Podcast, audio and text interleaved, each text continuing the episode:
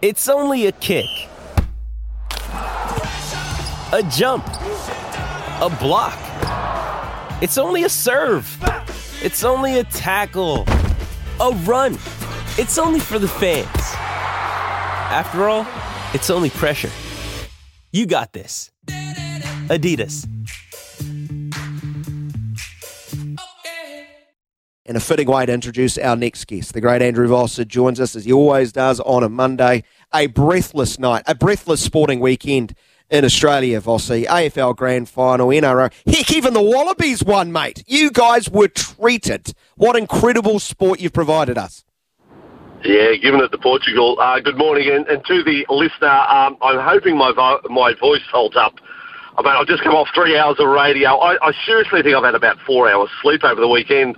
There is a saying, too much sport is never enough, but I've almost, I, I think I may have reached my my limit when you throw in the EPL at the moment. Uh, Ange Postecoglou with Tottenham, getting up early to watch those games. Uh, I went along to the, the first match of the Sydney Kings uh, playing the Hawks in the NBL over the weekend as well. Went to that live on Saturday night. So, no, huge weekend of sport. But um, with my first love, rugby league, uh, couldn't be any prouder of the game today. It was, um, you know, as a sport, as theatre, as entertainment, it was all of those things. 10 out of 10 last night. 10 out of 10. Well, both finals. Both finals. I, I know the, the, the, the, headlines are hijacked by the men's final because it's a grand final, uh, as I said to open the show, game none of us are ever going to forget. But the women's final was equally gripping. What, what a comeback. Yeah, yeah, well, Newcastle, yeah, and the fact that it is back to back. I mean, we, we spoke about, um, you know, just a few years back until the Roosters did it. We sort of spoke about, um, you know, winning back to back titles. It had become a bit of a holy grail, and now we've had yeah, the Roosters did it, and now Newcastle have done it in the NRLW, and, and now the the Panthers have said, hold my beer. They've taken it to three in a row. Um, I've, I've actually already locked in, and I'm really confident in it. I've already locked in, uh, locked in. Penrith will play Brisbane in next year's grand final. I was saying that last week, that I just looked at where they're at. And yes, both clubs have lost players for next year. Um, but I just think on the on the rapid development of the Broncos, I think they're now entering a good period, and Penrith are in their sweet spot. You know, all those star players. You know, yes, they lose Crichton, they lose Spencer Leniu, but the others are all signed up long term, from Edwards to Cleary to To'o, uh, Yeo, Fisher Harris, Leota, Liam Martin. I mean. Cleary there, he's 25. I mean, he's going to be at the peak of his powers for the next five or six years. Penrith might win six in a row. Who knows? But I think I've got those two sides ready to go again in next year's grand final. Is that early crow? That certainly is. Well, it makes a lot of sense to me. You, are so right about the the stability in that roster. There are some, you know, Crichton's a great player. I can't believe what he's achieved at age 23, mm. scoring in four straight yeah. grand finals. See, he's a massive loss. He's he's just such a smart footballer. Always seemingly makes the right decisions. Even those little kicks from behind, a great illustration of that. But you just back them to bounce back, and and the age of the Broncos should have their fan base um, very confident. And I think the neutral, if they're going to get that again, would be happy, Vossy, because the pace of the game through. What the oh, first ten minutes t- told you everything. You knew something was special was going to happen. Yeah, oh look, uh, yeah, I wrote down this morning. So I went on air this morning and said and, and we had Mark Carroll on the program, a man who you know, played in three grand finals. Spud Carroll said, you know, because we're all having the, the discussion today, is it the greatest grand final of all time? Now, I'm, I need to go back and sit down and watch a replay. I, I, I'm not about to make that big, bold statement today, you know, because I, I was there in 89 and I was there in 97 and I was there in 2015, extra time Cowboys Broncos. But what makes a great grand final is moments. And I wrote down, I reckon, 20 moments from last night you're talking about collisions. That Moses Leota charge at Pat Carrigan, that's a sensational grand final moment. Like, can a bloke run any harder into one of the best defenders in the game and knocks him into another postcode? I mean, that was that's a super grand final moment. And there was moments like that all the way through the game. Just, just an amazing night, amazing sport. Yeah, it really was. I find those greatest of all time debates a bit reductive. Uh, Vossy, I know it's very much a modern day trend, and, and, and fans love it. So, yeah. you know, we've got it's our job to give the fans what they want. If they want to talk about that, that's great. 89 is always going to be my favourite grand final, greatest grand final, because that's what I sort of, you know, really took notice of the sport and said, "What the heck is this? This is amazing." Yeah, yeah. Yeah, yeah, yeah, I agree. And I was lucky enough, I was on the sideline 89, you know, so I've watched it inside the rope. So it was just so good.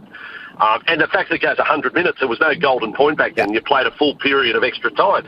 But then I, during COVID, we, we had this discussion on air this morning. When we, when we went into lockdown, so we went without the NRL for five weeks on my other employer, Fox League, we were going back recalling old grand finals and got the chance to do the 97 grand final, recall it man, it's a, it, it'd be hard to get a better game. Now there may have been the equal. So right at the moment, I'm um, I'm sort of taking a, a fence sitting position and say I'll give you 89, I'll give you 97, I'll give you 2015, I'll give you last night, all on the same same rung of the ladder, if you will.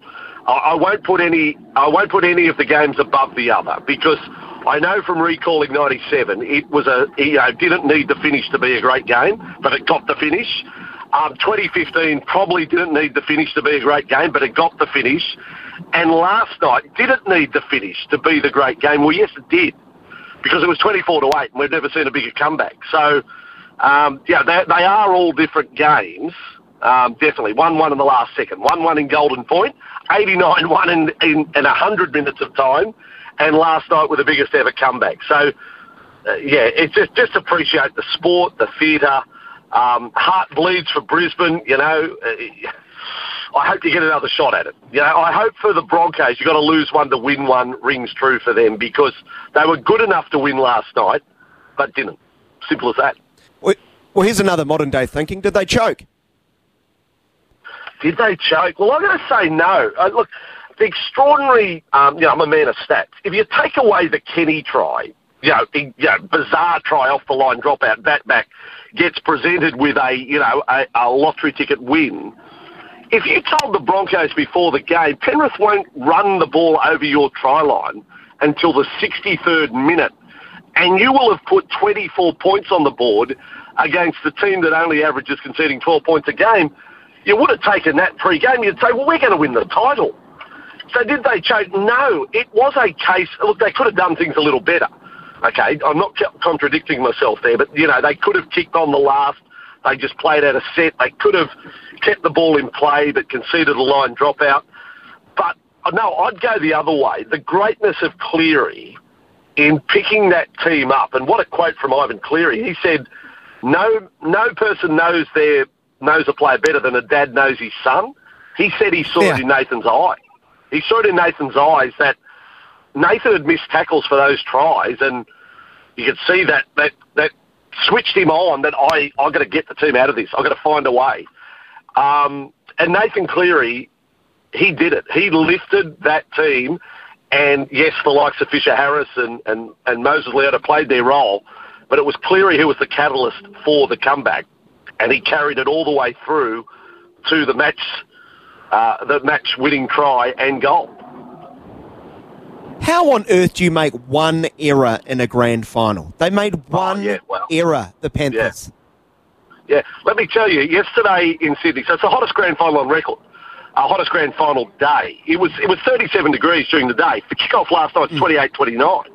Yeah, the game the game's played. What what would, I think I saw the stats was something like 57 minutes ball in play, something like that. So yeah, we had bugger all set restarts through the night, low penalty count. Primarily, Adam Gee put the whistle in the pocket. So, yeah, that's energy sapping. Throw in the emotion of it. Throw in, you know, the mental uh, effort um, and the physical effort. You know, I, I, don't think you've ever seen a grand final where players have run harder. I'll make that statement. Jesse Arthars, how good was he? Brilliant. the Warriors, like, he was Herbie Farnworth. Does Herbie Farnworth know he's not 120k? Like, like seriously. Like, so to do what they did, so Penrith to do what they did and still not come up with errors at the end of the game, you know, you got not only a team of champions, you have a champion team. That's a pretty hard blend to beat, isn't it? A pretty hard yeah. blend to beat. I must admit, it seems a long, long, long, long, long, long, long, long, long way down the road to the start of the new season. Uh, we can't wait for it. But we've got some international footy to look forward to first. Tri Nations, right? Kiwis, yeah. Kangaroos. Bye bye, England. Come on down, Samoa. Yeah, no, good look, and that that's probably a bittersweet moment out of last night. Seeing Jarome Luai after the game, oh jeez, I want him to play for Samoa. Jarome was so good at the World Cup last year. He, he he was Nathan Cleary like in helping Samoa to the uh, World Cup final. I watched that firsthand at the World Cup, so I'm desperate. I'm desperate for Jarome to be right for these postseason matches, but I, you know, I'd have to think that's very doubtful at the moment. Um, but uh, yes, international footy. I hope that it get. I hope that we're still riding this wave. We get a week off. Now, in that week off, we can watch the Super League finals end. So you know, we can. They're still at the pointy end of their season. Um, so yes, rugby league continues through to the first week of November. Um, I've long been a supporter of a 51 week season. I believe we only need one week off for Christmas shopping, um, and then straight back into it.